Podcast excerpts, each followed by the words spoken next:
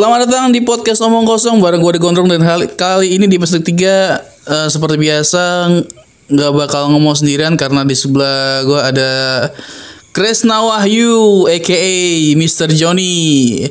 Eh, fo- kita panggil Johnny aja ya atau Kresna? Eh, panggil aja Krisna. Krisna ya? Iya. Kalau Joni nanti pemikirannya lain sama orang-orang. Anggapannya lain gitu. Oke, Krisna. Kris, eh, Krisna ini dia ini teman kuliah. Eh, dan kenapa? Kenapa hari ini ngajakin Krisna buat ngobrol di sini? Karena sesuai dengan tema hari ini gue bakal ngomongin soal traveling dan juga naik gunung. Karena Krisna ini dia ini seorang pecinta alam bisa dibilang gitu karena udah banyak sekali gunung yang udah dia daki dan dia juga sempet jadi Enggak, enggak bohong mas, bohong mas. Dikit aja Bo, gunungnya. dia, dia udah sempet eh, jadi tour guide juga kan ya kalau nggak salah Iya. Nah, itu- nah, itu yang benar mas. tour guide tour guide buat bule Iya. Satu bulan. gila sadis nggak tuh Enggak juga sih mas. Enggak sadis sih mas. Oke, sekarang eh cerita ini. Apa sih yang mendorong eh, apa namanya?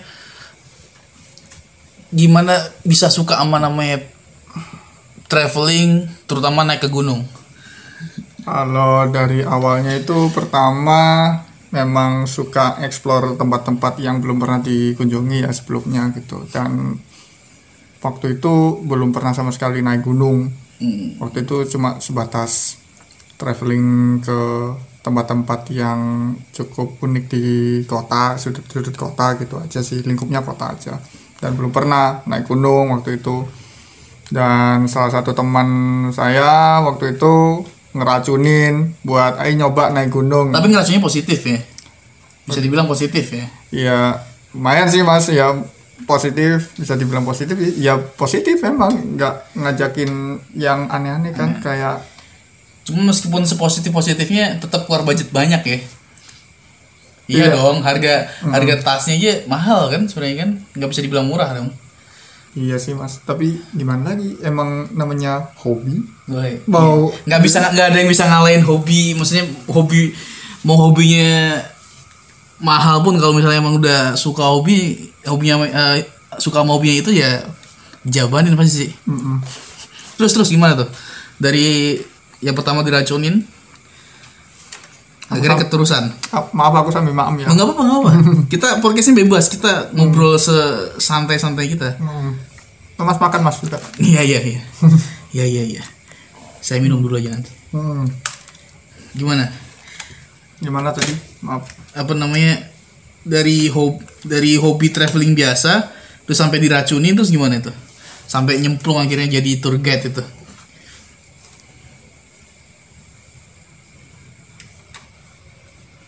Ya apa ya mas ya nek ngomongnya gimana ya ngomongnya? Ya tiba-tiba ya setelah diracunin itu hmm?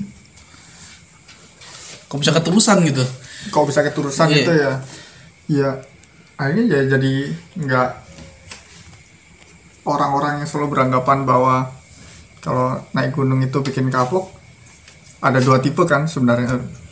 Jadi ada yang kapok sama terus. Nah kebetulan saya yang dapat kapok terus masih terus gitu kapok terus BDSM gitu gimana itu kan dikasarin terus tapi nambah gitu maksudnya gimana Iya kayak ada candunya gitu sih sebenarnya. Maksudnya ini memang olahraga yang capek gitu. Nggak ada yang bilang ini nggak capek. Kita membawa beban perlengkapan yang cukup banyak. Hmm, iya iya iya iya. Tapi rasa lelah itu terbayar gitu dengan apa ya pengalaman yang nggak pernah aku dapetin Di wak- waktu mana pun ya? hmm, waktu waktu itu gitu. Jadi ya walaupun kapok tapi tetap lanjut. Mana dong? Hmm. wajar sih kalau udah hobi sih udah akhirnya sampai sekarang ya Awalnya kan terakhir naik akhir itu naik waktu 17 Agustus tahun 2019 19 ini ya? ini. Hmm. Dari traveling biasa yang di kota-kota biasa maksudnya ya dalam kota luar kota lah kayak gitu tiba-tiba naik ke gunung ya Hmm. apa apa, apa perasaannya ketika pertama kali naik gunung gitu Campur aduk sih sebenarnya. Enggak sempet ini nggak maksudnya eh kayak ragu-ragu naik nggak ya gitu Kalau untuk ragu-ragu naiknya, ya pernah. Waktu itu kayak merasa apa sih canggung gitu loh. Kayak Hmm. aku ini belum pernah naik, ini bisa nggak gitu. Gitu. Cuma mikir itu aja sih. Tapi setelah dapat teman-teman yang cukup suportif gitu, maksudnya itu teman-temannya kenal kenal nggak sama gue atau dia beda kampus ya satu kampus sih sama kita. satu kampus Mm-mm. kenal berarti Iya kamu. jangan-jangan satu golongan lagi Iya emang. yang dari Tulungagung apa yang dari Jakarta Dari Tulungagung pertamanya. Yang ngeracunin oh awal. si kadal ya Iya si kadal. si kadal Nah itu yang kadal itu. Ini kalau kalian nggak tahu nih teman-teman kita ada dari Tulungagung eh dulu pernah dipanggil kadal gara-gara suka ngomong kadal kita panggil dia kadal. Oh, nama aslinya Tegar Prahara Humai, eh Gumai. Tegar Prahara Gumai. Mm-mm. Ya, aduh. tapi ente bagus gar, ente meracuni yang positif, bagus bagus bagus. Terus Hmm. apa persiapan nanti waktu pertama eh, pertama kali naik itu maksudnya pasti bingung dong maksudnya apa yang harus dibawa karena kalau misalnya jalan-jalan biasa kan ya udahlah bawa tas biasa tas ini. Karena tas yang dibawa kan beda otomatis. Apakah ente harus ente langsung beli tas dulu atau atau nyewa? Itu tuh nyewa. karena yang yang yang yang gue tahu adalah naik gunung itu nggak nggak nggak se sesimpel itu kan. Persiapannya ada jaket ya kan segala macam sepatu. Terus apa namanya tenda segala macam ya kan. Mm-mm. Kompor ini portable segala macam panci ya kan? Apa apa? Gimana persiapan waktu itu? Kalau persiapan dulu itu karena memang kita naik gunung jadi persiapannya memang lebih utamanya fisik latih fisik. Jadi lari lebih rutin jogging lari gitu. Habis itu push up buat nguatin bahu habis itu lari lagi lari dari kenyataan gitu. waduh itu itu saya yakin banyak orang yang udah ahli nih lari dari masalah juga banyak orang yang ahli kok Oh iya. Waduh. Waduh. Ya itu. Jadi sama waktu itu belum pernah sama sekali naik gunung jadi nggak tahu peralatan-peralatan yang harus dibutuhin gitu. nah terus gimana tuh Nah, waktu itu cuma nggak mungkin kan random aja ngasal aja gitu kan waktu itu cuma diberitahu kalau nggak nggak boleh pakai celana jeans. Gitu. Hmm.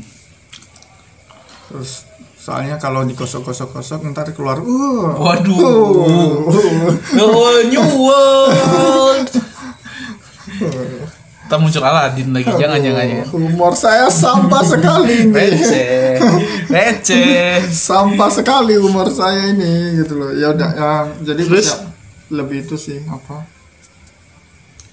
Waktu itu diberitahunya itu sih. Jadi nggak boleh pakai celana jeans. Jadi lebih suka apa? Pakai celana training aja gitu. atau sana bahan ya eh celana kain itu ya Celana yang Apa cepat itu Ya. apa? Tra tracker apa sih namanya itu Ya kita nyebutnya celana training sih celana senam itu loh. oh Yang panjang itu loh. iya Yang- iya iya iya yang ada garis putih Iya, gitu iya, iya. pinggirnya gitu habis itu Terus? jaket jaket itu kalau bisa yang tebel sama double gitu biar hangat gitu walaupun pada kenyataannya tetap tidak tertolong tidak tertolong gitu Ini ya kalau kalian tahu ya. eh, sekarang kita ini lagi di Malang ya. Di Malang malam-malam itu di kot di bukan di kotanya sih. Ini agak di pinggir dikit tuh udah dingin banget apalagi naik ke gunung gitu. Bayangin aja gitu. Pasti dingin banget lah. Hmm, gitu Tapi pasti bikin api unggun kan dalam kan. Nah itu waktu kita bikin api unggun itu nggak bisa buat dengan sempurna sih karena kita Noob. noob waktu itu kita nggak persiapan nyari bahan-bahannya karena udah kelewat dingin banget akhirnya kita Mager akhirnya. ada mager Terus gimana kalau kedingin gimana? Kalian perlukan gitu cowok sama cowok. Batang itu batang dong. nggak dong Enggak ya? waktu itu Enggak itu maksudnya menolak untuk menceritakan ya apa namanya? enggak ya emang enggak itu ya kita cuma bikin apa kompor itu Hmm. kita nyalain sambil kita masak mie terus makanan-makanan sama minuman-minuman hangat gitu Hmm. tapi ya tetap aja setelah dicam jadi dingin jadi dingin Balik lagi diinget di di atas tuh di gunung itu. jadi dingin Bikin kopi mendidih ya, kopi mendidih terus ditinggalin 10 menit udah hangat. jangan kan 10 menit so, udah lima menit aja ditinggal udah dingin aja itu Aduh. ya gitu Iya iya iya iya iya. itu jadi itu sih nggak bikin api unggun waktu Ber- berarti waktu itu pertama kali itu yang yang ngeracunin satu orang. Yang naik pertama kali berapa orang waktu itu bareng-bareng itu? semuanya pada pertama kali sih Kecuali kecuali si itu Tegar itu. kalau tegar nggak tahu ya kalau tegar itu kayaknya sudah pernah tapi mungkin untuk tempat kayak Ranu Kumbolo mungkin juga per- baru pertama kali Eh, sorry sorry. Berapa orang per- pertama kali naik itu? Ada sekitar 5 5 sampai 7 Lima itu siapa aja? Ente, Yufan. Yuf, Yufan, Yufan. Yufan Fatih, ya Yufan oke, Fatih terus Tegar, eh waktu itu tegar nggak ikut soalnya ada loh yang ngajakin, iya dia yang ngajakin. Tapi, Tapi- waktu hari hanya dia nggak bisa karena lo gimana sih? gimana ceritanya? Ini Tegar, wah kacau Tegar ini. soalnya dia itu ada urusan sama keluarganya waktu itu kalau nggak salah itu. Seingatku ada keluarganya yang sakit jadi dia nggak bisa Terus akhirnya yang naik Ente, Yufan, terus si siapa temannya Yufan yang itu? Jaga, bukan kan satunya lagi yang Meris, bukan satunya Adi. eh Meris ya Meris. itu Meris. Satu lagi. Adi, Adi Kus Adi, ya yang Cirebon nih, anak Cirebon. Adi Kusnul enggak enggak enggak Siapa lagi? Wahyu Wahyu, Ramadan sama mantan pacarnya dulu Atika anjir seriusan berlima satu cewek. enggak ceweknya ada temannya Yufan juga gitu terus pacarnya Meris Temennya Yufan siapa? Cori. bukan beda dia anak antropologi gitu. Oh nggak kenal. Mm. lupa aku namanya terus pacarnya Meris Oh, yang yang- sekarang jadi istrinya Iya. itu Berarti intinya semuanya naik waktu itu ini ya apa namanya Noob. uh, noob semua ya. ya noob semua Waduh, gimana naik ke gunung tapi lagi noob noobnya itu gimana tuh? sama oh ya satu lagi sih sama Mas Ahmad udah gitu Oh siapa tuh? anak sasing juga tapi angkatan atasnya kita Oh Mm-mm. namanya sih nggak asing sih. biasanya itu itu nggarap apa namanya kayak tari itu kalau yang Oh iya iya iya Ah, tahu tahu tahu tahu tahu tahu. apa sih Kebayang. Mm-mm. Tari Aceh situ ya. Mm-mm. Saman tari saman. saman ah, Nah. saman terus saman Iya, iya, Ya iya, itu itu sih Jadi waktu naik itu nggak ada nyewa nyewa ini apa namanya tas tuh. nyewa nyewa Tasnya nyewa. semuanya nyewa Kecuali jaket. kecuali jaket training udah sama sempak udah nggak nggak nyewa kita Ya kalau itu nye- persewaan sempak gimana ceritanya sih? ya nggak tahu sih mungkin bakal ada jemput nyasar sih di situ berapa, berapa orang berapa lama di di atas? Dan gunung apa itu? Gunung Semeru Pertama kali, Dua. pertama kali.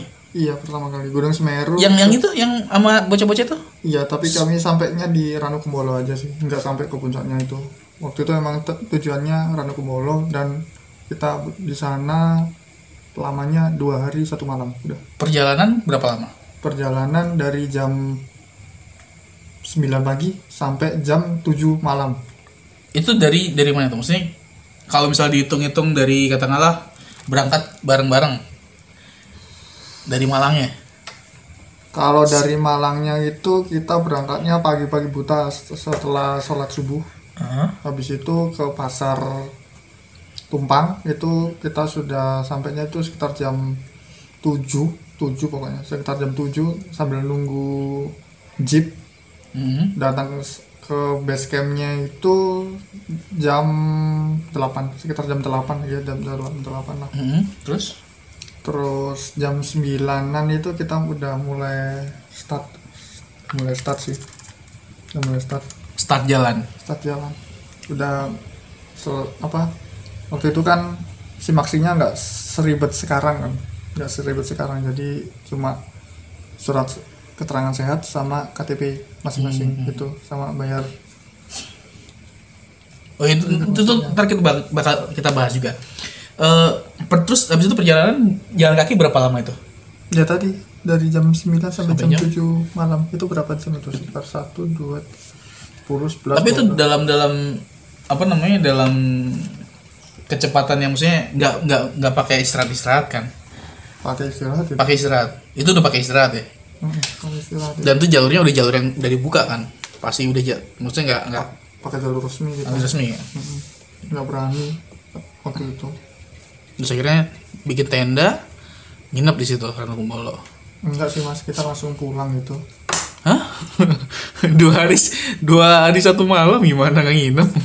Terus apa namanya balik ke eh, tadi menarik nih apa namanya persyaratan naik karena nggak seribut nggak seribut sekarang. Emang sekarang kayak gimana?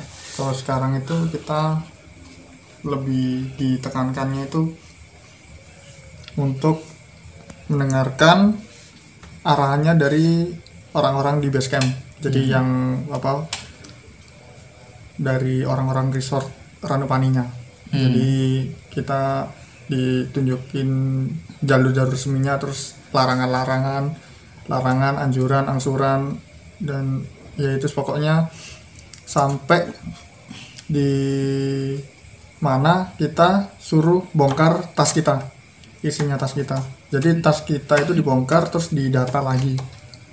Un- jadi kita bawa apa aja gitu habis itu saat pulang pun nanti didata lagi.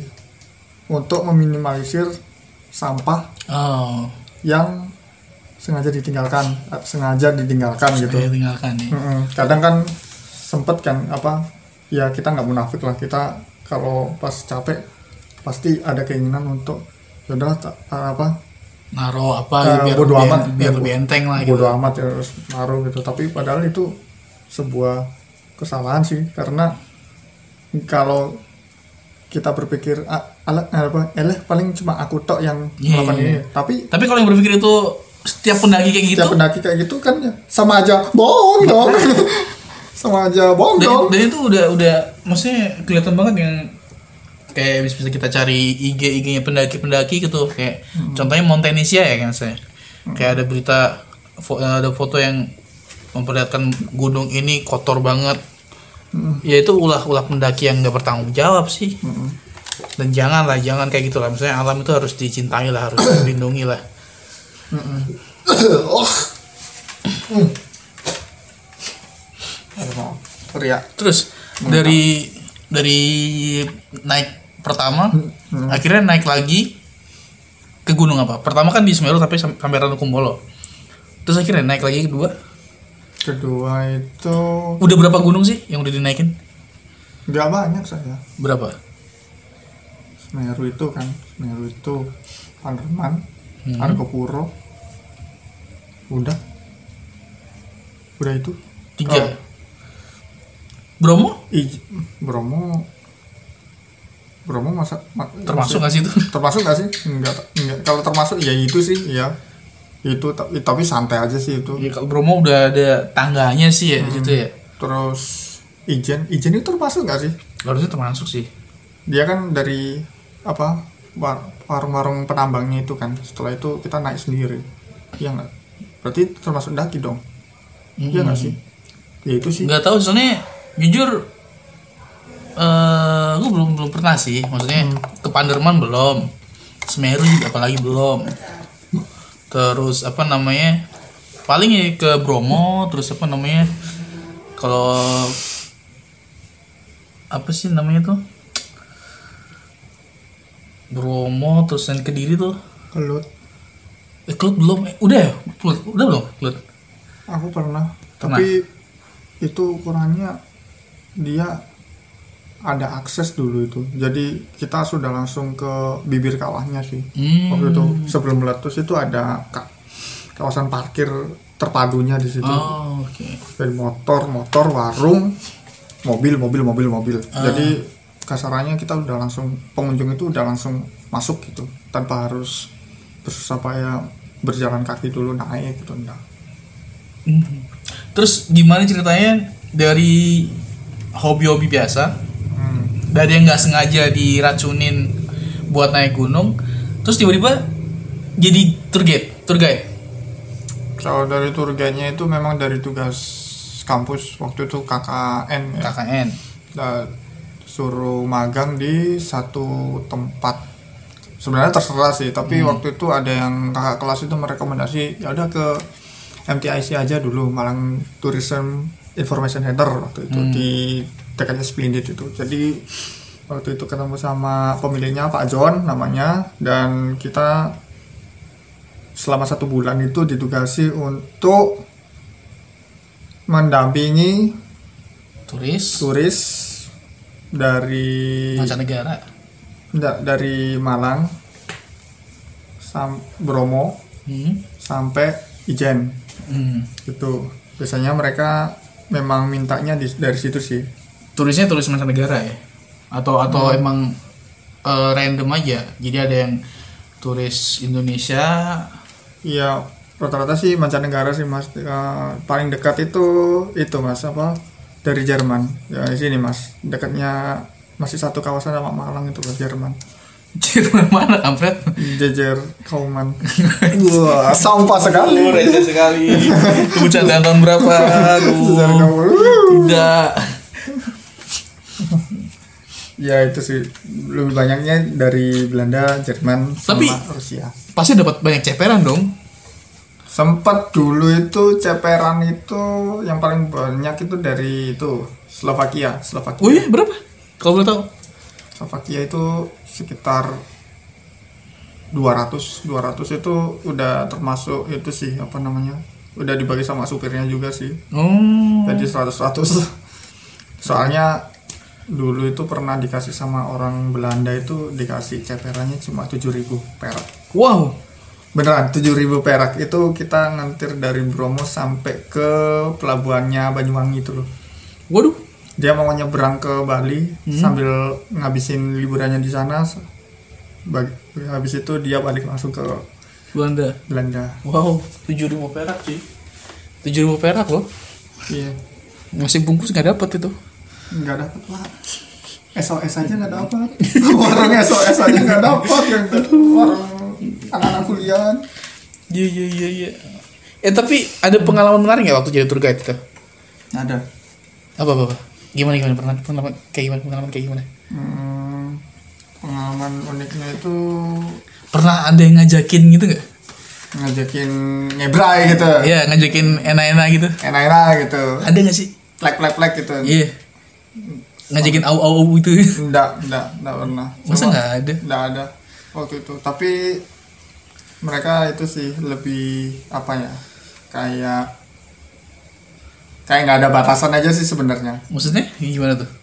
kayak kan kita kan kebudayaan kita kan kalau sama cewek gitu ya cewek yang bukan apa ya saudara kita gitu ya Hmm. Atau bahkan temen kita sendiri itu jarang ada yang sampai pelukan kan? Maksudnya cowok sama cowok, cowok sama cewek pelukan itu kan jarang kan? Nggak malah tambah Tergantung culture-nya sih. iya. Dan mereka culture-nya mereka itu ya nggak ada batasan soal itu gitu loh. Even kamu laki-laki ya mereka kan ngajak peluk mereka kan ngajak peluk gitu pelukan gitu. Ya Menurut gue pelukan nggak ada masalah sih harusnya sih. tapi itu semacam apa ya? Semacam culture shock aja sih dari buat Oh. saya soalnya di sini itu kan wanitanya kan memang nggak dibolehin kan untuk Iya, ngobrolin gitu. Maksudnya apa ya? Memang istilahnya kayak cowok ini saru gitu. Oh, saru. saru. Iya, saru. iya, iya. saru nggak sopan gitu. Kita juga mikirnya ya ya memang gak sopan. Soalnya memang kita dididik sama Hmm. orang tua kita ya nggak boleh ya kecuali nek iku bojomu Iya, iya. mas istrimu gitu atau Tapi saudara. di zaman sekarang banyak kayak gitu ya, maksudnya ya ya kita ngomongin nggak ngomongin inilah, kita ngomongin pengalamannya Krisna aja. Hmm. Terus dulu kayaknya pernah cerita deh yang mau diajakin renang bareng. Waduh. Itu gimana itu? Kayaknya pernah deh ini. itu gimana ceritanya tuh? Waduh, itu itu no comment aja deh. Duh kok no komen sih? ceritain dong. jangan itu Nggak apa-apa, maksudnya kita ngobrol bebas aja di sini. Ceritain aja. Itu menarik loh. menarik gimana Gimana ceritanya bisa diajakin renang bareng? Bugil lagi. Gimana? gimana coba? orang-orang sana itu kaya sih maksudnya Itu itu ceritain dari dari awal itu di mana? Terus gimana ceritanya kok bisa diajakin kayak gitu?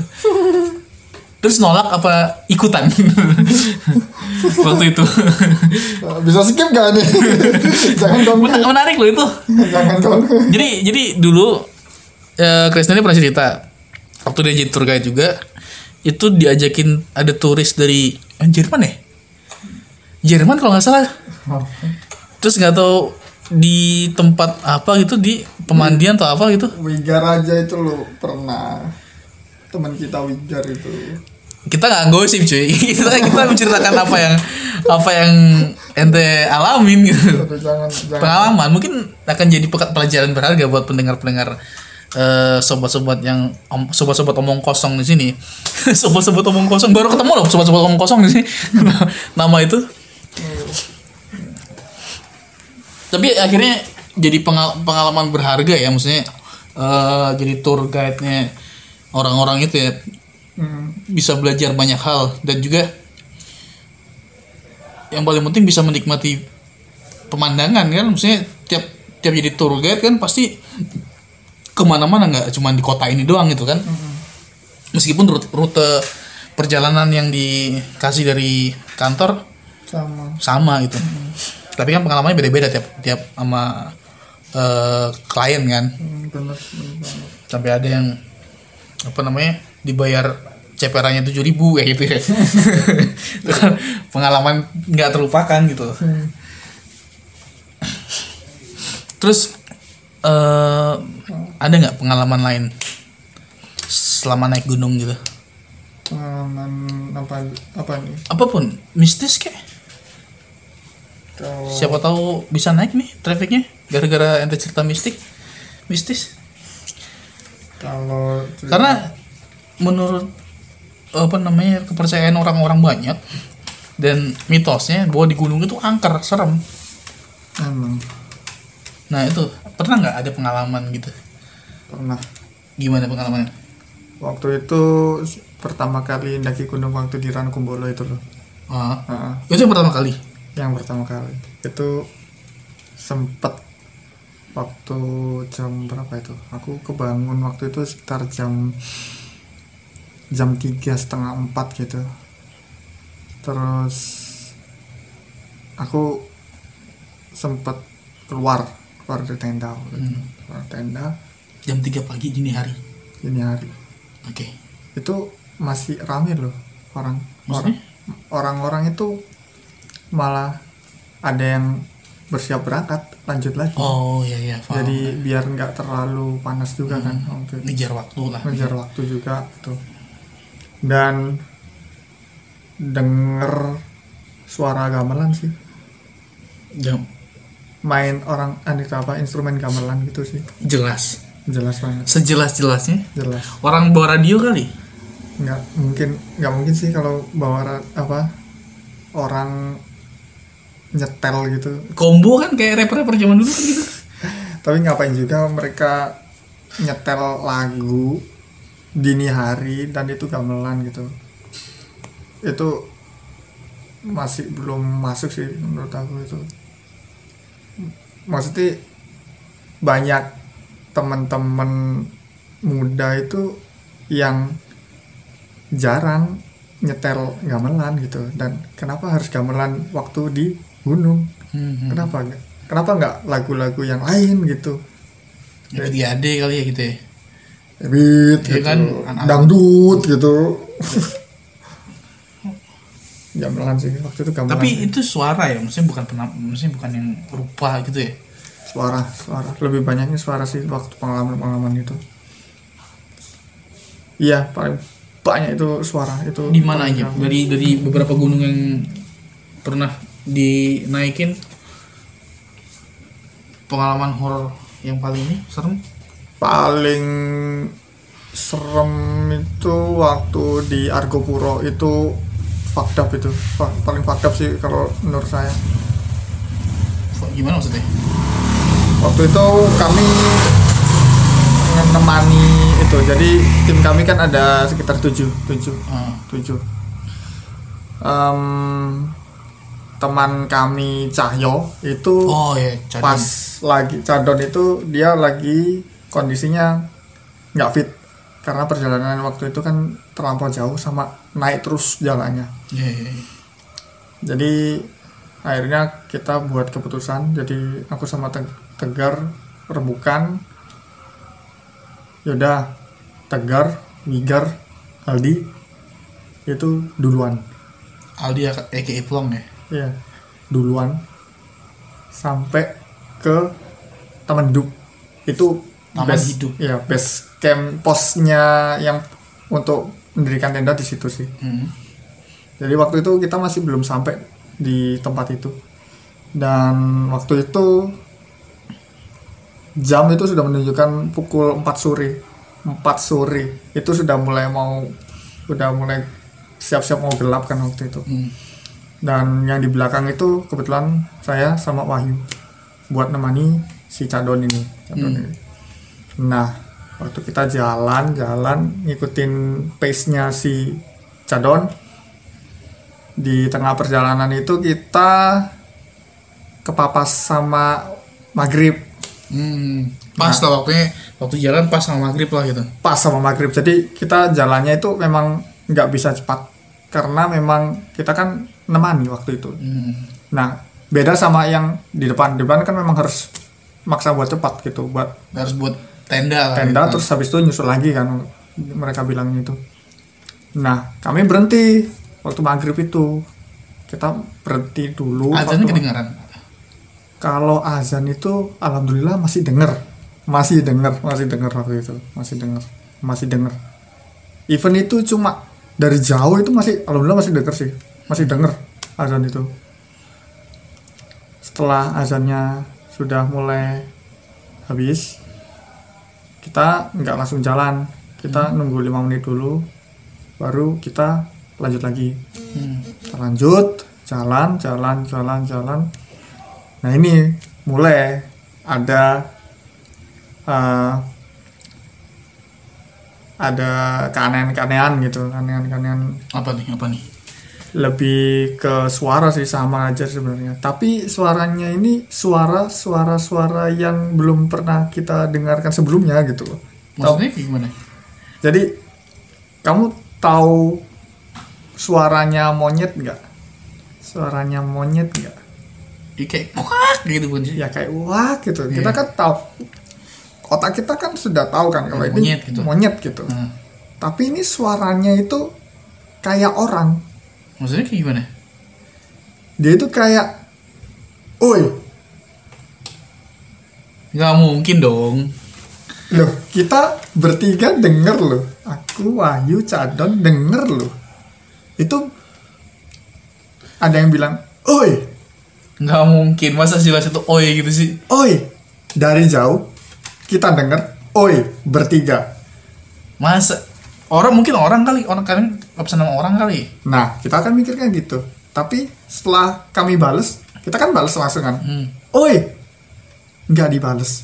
Lama banget. Baru dibalesnya. Oi.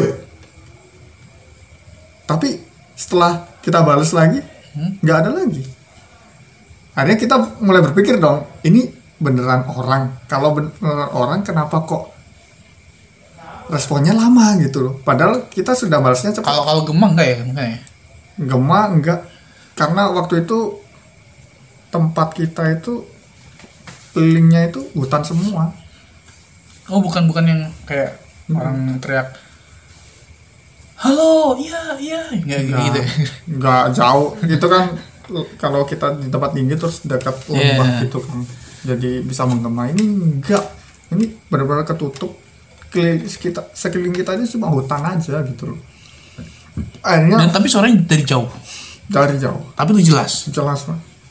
dan itu kita sempat mikir ya Allah ini beneran orang gitu akhirnya kita memutuskan untuk tidak menjawab karena khawatirnya itu bukan suara-suara yang kita Harapkan. ya, kita harapkan atau kita pikirkan gitu udah itu ya, kita lanjutin lagi kita lanjut lagi. Jalan jalan jalan jalan. Waktu itu gelap banget. Lampu itu cuma ada dua. Depan si Wahyu sama aku di belakang, Belakang. Dia calon di tengah. tengah. Nah, jadi benar-benar make sure kalau Caton ini jangan sampai dia berada di Belakang. belakang gitu. Takutnya kalau capek tinggalan gitu kan, terus bisa hilang malah. Hmm, Jadi kalau di tengah, Wahyu tahu, Ani juga tahu gitu loh. Jadi wes, kita posisikan dia di situ. Nah, pas di perjalanan, dua orang ini, Wahyu sama Cadon ini, denger suara lagi. Tapi kali ini aku yang nggak denger. Aku yang nggak denger. Dua orang ini dengar, Dua tapi orang. nggak dengar. Dua orang ini Wahyu sama Cadon ini denger. Apa? Dengar apa? aku nggak denger mereka dengernya dangdut Dangdut. tahu lagu dang musik dangdut Mhm. nanggap dangdut tapi nggak ada yang nyanyi kayak Musik. musik dangdut Musik musik kok gue merinding ya? musik dangdut tapi nggak ada itu yang di nyanyi. hutan. itu di hutan Tempat kalian jauh nggak dari pemukiman ini? Mungkin ada pemukiman dari situ. jauh banget kita sudah jalan itu dari jam 9 sampai jam waktu itu sudah maghrib kan Mungkin jam 6 sore soalnya kan azan aja kedengeran gitu loh.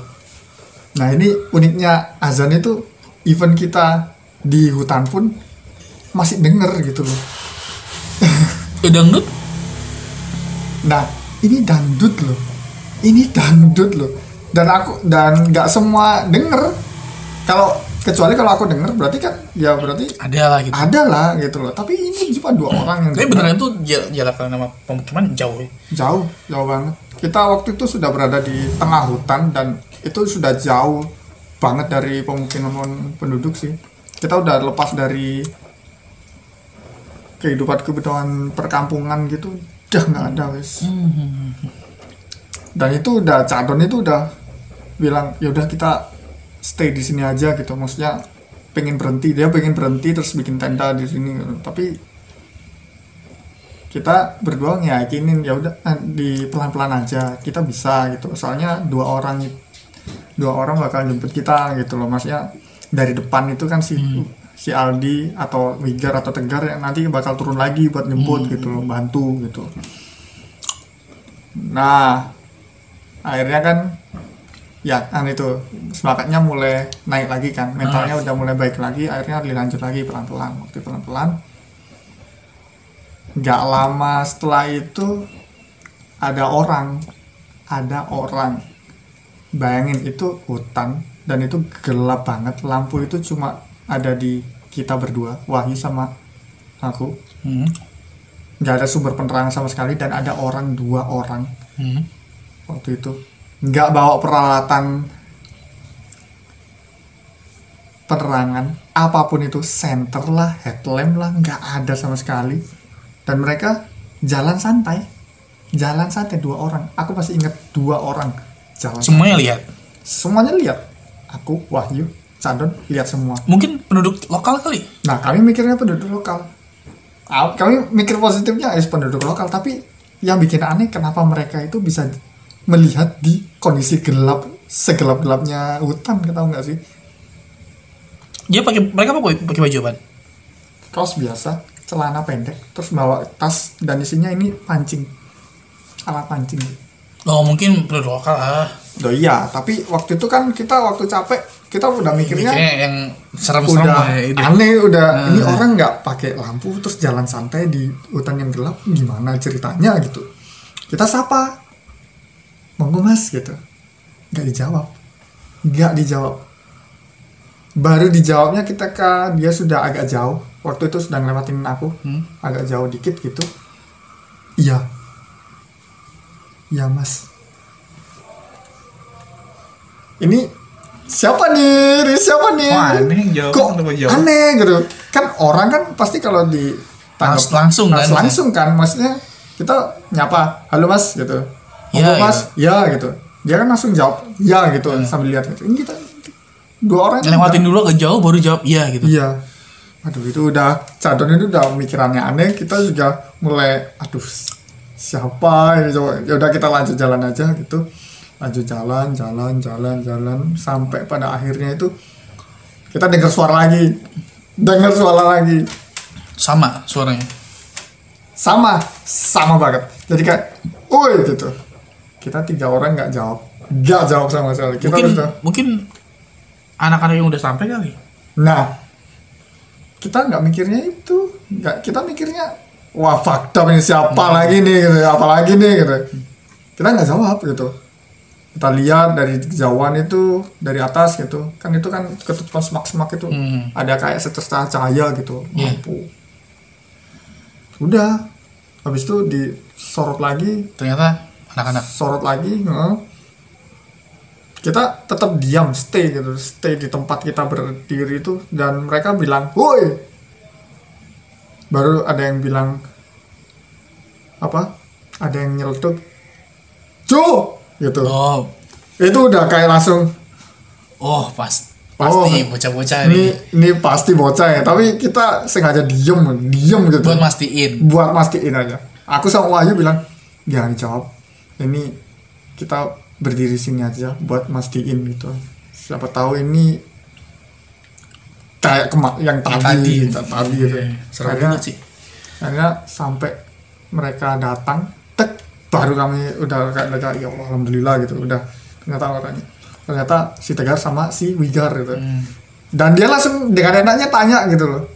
Loh kon kok gak jawab sih? Ngomong wah engko ae tak ceritanya kene ceritanya engko nek pas mudun.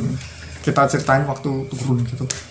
Nah habis itu kita Buka eh, buka tenda kita di situ. kita jalan dianterin katanya sudah mulai dekat dari tempat lokasi kami ber- eh, berhenti itu. Sampai akhirnya jam 7 malam pokoknya sudah isak pokoknya.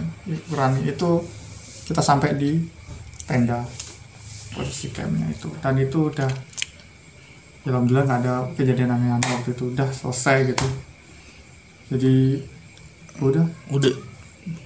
Lumayan serem juga sih kalau misalkan kalau misal gue sendiri yang naik ke gunung gitu kan terus ada kayak gitu ya agak merinding juga sih. Masalahnya tempatnya bukan di tempat yang selayaknya bisa manusia ada gitu loh. Saya tempat yang hutan kan di gunung hutan gelap kan nggak ada penerangan tuh kan. Dengar kayak gitu pasti parno lah terlepas itu entah itu beneran suara dari mana itu kan dari makhluk apa atau emang apa apa dari hewan itu kan tapi kalau emang gelap kayak gitu ya pasti takut lah gitu Hmm. terus kalau pengalaman yang lain bisnis lain karena setahu aku nih gunung itu biasanya terkenal juga mitosnya ada pasar goib Hmm. Pernah nggak ngalamin ini gitu? Sejauh ini belum pernah. Belum pernah. Belum pernah. Tapi kalau mitos-mitosnya gitu? Kurang tahu sih soalnya belum pernah. Kalau denger dengar dengar gitu? kalau dengar dengar itu iya per- sering teman-teman yang cerita gitu kalau ada pasar Oh, iya. gitu. Tapi untuk pengalaman pribadinya belum belum ada ya? belum pernah.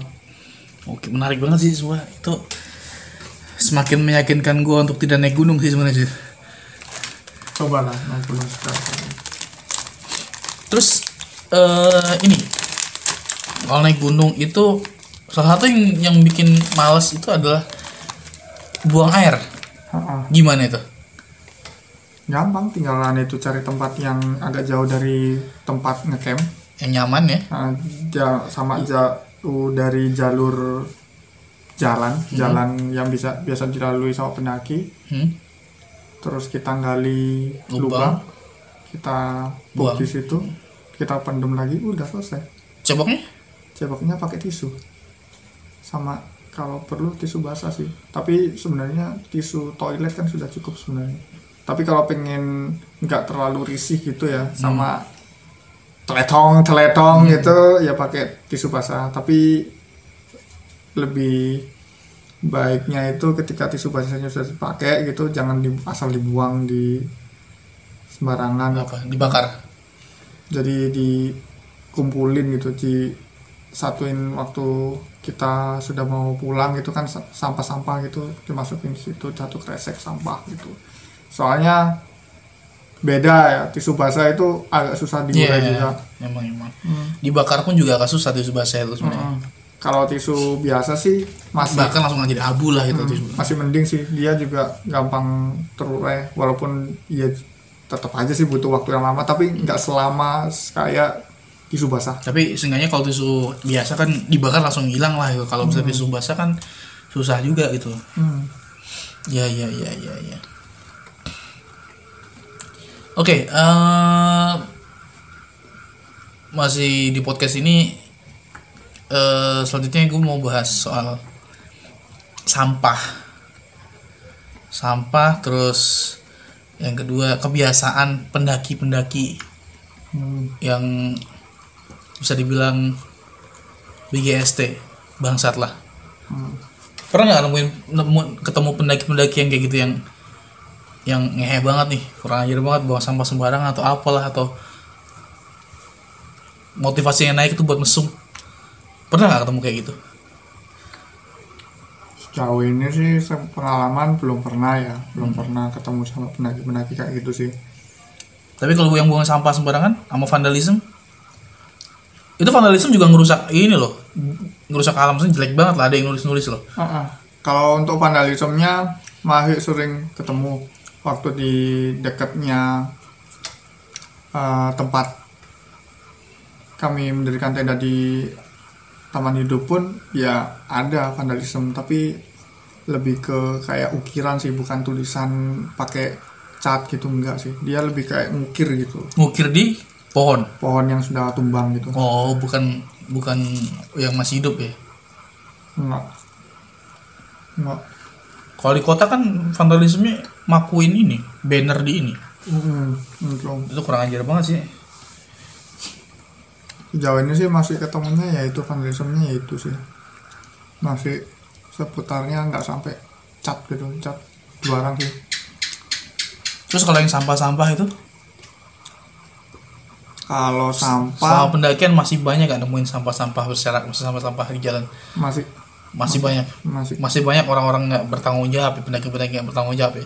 eh, Pendaki-pendaki noob yang sok-sok 5 cm, masih ya kan? tapi nggak sampai lihat secara langsung oknumnya sih cuma memang Sisa-sisa sampahnya. sampahnya itu Itu parah banget sih kalian sih. Kalau misalnya mendaki gunung, tolong lah sampai dibawa balik lah. Hmm. ntar kalau misalnya ke sono lagi terus bilang eh, apa lihat gunungnya kotor katanya "Ih, ini lagi tidak menjaga alam padahal lu yang bukan sama sembarangan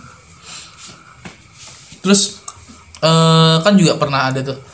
Eh, foto di Instagram bahwa gunung itu nggak selamanya kayak yang di acara jejak petualang dan film 5 cm pernah ada foto yang gunung apa ya? Lupa itu. Dia full banget pendaki. Sebenarnya keadaan gunung itu kayak gimana sih? Kalau kayak Semeru kayak gitu kalau realitanya gitu. Apakah sepi ataukah rame banget sebenarnya? Kayak mall gitu? Rame. Sebenarnya rame. Rame. Rame. Nggak sesepi itu ya kayak di film-film itu enggak jadi nggak seasri itu sebenarnya? Enggak sebenarnya enggak kalau asri sih masih iya masih tetap. Cuma kalau ramenya iya kayak mall. Bener-bener rame gitu? Bener-bener rame. Rame banget Jadi nggak semenakutkan itu sebenarnya kalau misalnya udah sampai ke camp gitu. enggak enggak benar-benar kayak kamu cuma ke gunung itu kayak pindah ke kampung yang baru Cuman kampungnya nggak dari rumah, dari tenda. dari tenda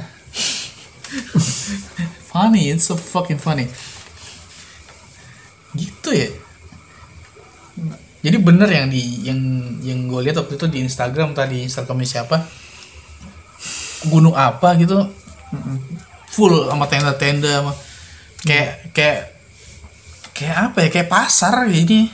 Iya. Dan itu pasti mengakibatkan banyak sampah pasti kan? Pasti. Pasti itu. Oh gila. Sadis ya. Terus selama di gunung eh ada nggak ya dagang? Di atas itu. Itu menarik loh kalau misalnya ketemu pedagang di atas gunung tuh harganya berapa juga Em,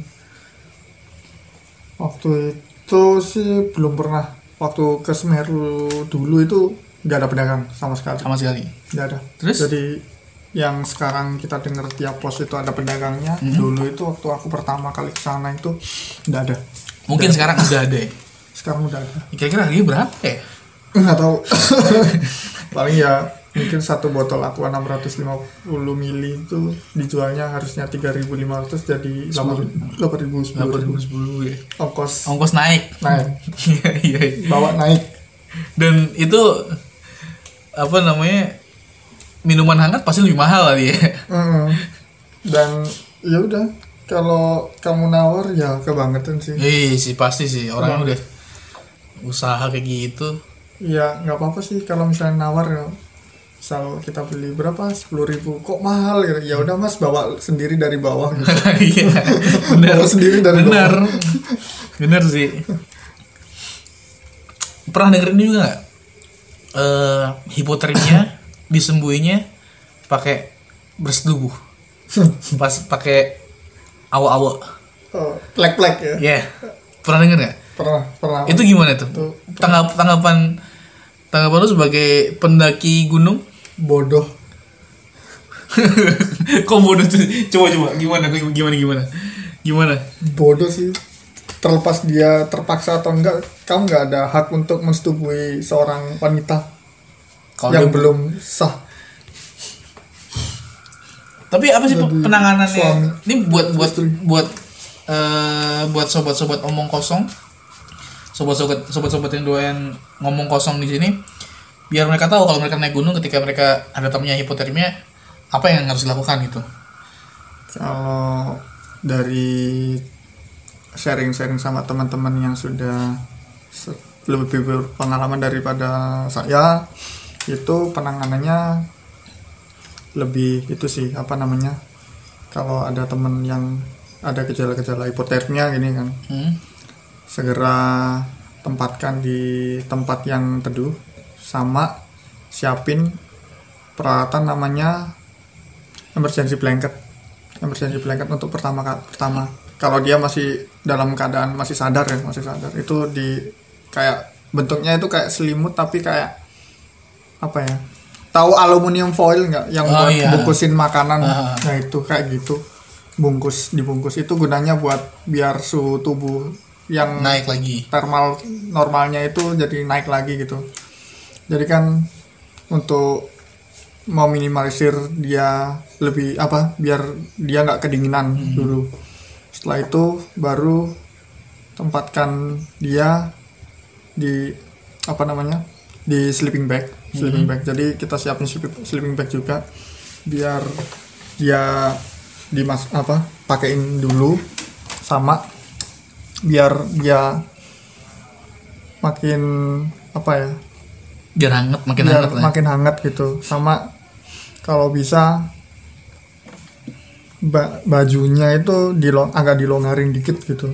Biar bisa nafas biar nggak biasanya kan kalau kena keringat dikit, aja kan udah mulai dingin kan oh gitu Hmm, dingin bukan kan. bukan karena biar bisa maksudnya buat space dia nafas bukan ya itu juga tapi kadang lebih tepatnya itu memang harus dibuka dikit sih biar apa biar keringatnya biar nggak lembab biar nggak lembab. Kalau soalnya kalau kena basah itu kan juga Iya, makin langsung, dingin, langsung dingin ya makin bener-bener. dingin gitu. apalagi di, di gunung kan ya iya iya benar-benar. Terus eh, biar lebih efektif lagi kalau misal ada kayak termos kecil gitu ya. Hmm. Kasih aja apa? air panas. Kalau misalnya pas berhenti itu godokin air panas, masukin ke termos itu. Kan biasanya kan termos kan ada rada anget kan yang di alum Mhm. termos aluminium itu. Tempatkan di dekat ini antara udel sama ya udel sih, udel sih. Jadi kalau di itu dimasukin di dalam ya Hmm, masukin dalam. maksudnya di dalam ini bukan bukan maksudnya yang luar bukan ya? Dalam ya? Bersentuhan sama kulit berarti itu? Enggak enggak sampai bersentuhan sama kulit juga sih. Dia pokoknya di dalam lah pokoknya ya. di dalam walaupun kita ada kaosnya. kaosnya itu nggak apa-apa sih. Pokoknya kayak ngompres lah oh istilahnya. cuman yang kompres di bagian pusar ya perut ya? jadi kalau biar naikin suhu tubuh. pusar ini kan lebih cepat buat nyebarin panas di tubuh kan, Hmm. gitu. jadi lebih enak itu sih. Kalau enggak di dekat ini di dekat jantung. Oh. Jadi biar lebih hangat juga sih. Itu penanganan efektifnya sih seperti itu sih. Hmm. baru nanti kalau sudah sadar sepenuhnya eh, ajak ngobrol dulu.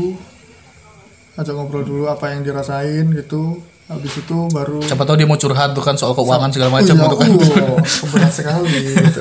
curhat gitu tiba-tiba aduh. Setelah pacar gitu kan. Pacar gue Habis bangsat putus. nah, pacar gue bangsat? Kalau kayak kalau dia curhat kayak gitu putus eh, buka aja semuanya pakai biar mati sekalian gitu ya udah sekalian ada ya udah ya udah. Aduh sedih banget ini nih minum minum kasih minuman air hangat minum hangat gitu kopi atau teh gitu biar makin cepet naikin suhu tubuhnya udah itu aja sih. Itu doang Iya. penanganannya seperti itu ya? Iya. Berarti nggak nggak harus bersentuhan kulit dengan kulit yang dalam arti awak-awak tadi ya? Kalau bersentuhan kulit Itu tapi emang- tanpa awak-awak sih ya bisa. Tapi ya jangan gimana? Maksudnya bersentuh kalau misalnya lawan jenis ya. agak susah sih bersentuhan kulit tanpa awak-awak sih. Maksudnya pasti ke kegoda lah. Udah iya. itu bangsat aja sih Emang. emang cari kesempatan dalam kesempitan tapi sesempit apa Iya. Emang masih sempit. Iya. Aduh, apanya ini? Tendanya, tendanya. Aduh. Tendanya yang sempit, bukan jangan mikir yang jorok. Tendanya yang sempit. Ya, ya, ya. jadi itu sih.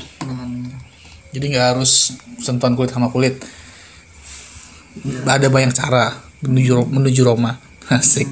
Roma. Ada banyak cara untuk menuju eh, selamat. Dan harus fit naik gunung. ya Jadi intinya kalau buat kalian semua yang mau naik gunung, persiapin dari fisik, dari apa yang mau dibawa. Terus kalian juga harus tahu penanganannya ketika terjadi sesuatu di atas. Dan jangan panik eh ketika kalian gelap-gelapan ya. Maksudnya kayak tadi yang lu, lu rasain kayak lu pengalaman lu soal ada suara gitu jangan panik gitu kan. Takutnya kalau kayak gitu malah terlari mungkin masuk ke jurang malah. Hmm, makin bahaya jadinya. Kayak gitu. Dan jangan lupa untuk lapor di pos. Ya itu nah itu paling itu penting juga tuh. Jadi jangan jangan eh, apa namanya sok-sok sok-sok pro gitu kan. Cari jalur sendiri buka jalur sendiri gitu ternyata minta tolong juga. Ujung-ujungnya sar dateng. Ya. Misahin orang jadinya masuk berita deh. Ya itu dulu. Thank you Krisna untuk waktunya. Iya. Dan terima kasih buat pengalamannya, moga bermanfaat buat eh, sobat-sobat omong kosong di sini. Ya yang mau naik gunung. ya Eh, dan jangan lupa buat jaga alam, ya sampah-sampahnya jangan ini jangan ditinggal, dibawa balik karena gunung itu juga udah memberikan banyak hal untuk kita semua.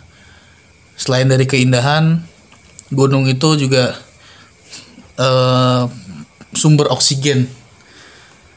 Kalau semisal sem- nggak ada gunung, terus nggak ada pohon, cuman kota doang, mau kayak film film The Lorax, oksigen bayar. ya udah itu aja. terima kasih sekali lagi Kresna semoga sukses di kehidupannya ya dan semoga tetap terus naik gunung dan semoga apa namanya eh, kalau misalnya ketemu wisatawan mancanegara nggak dikasih ceperan 7000 perak ya nggak cukup buat beli nasi bungkus nasi bungkus sekarang 9000 10000 10000 aja pakai telur 7000 pakai tahu tempe iya itu Oke. Udah sampai di sini aja eh, apa namanya podcast kita hari ini. See you in the next episode. Bye.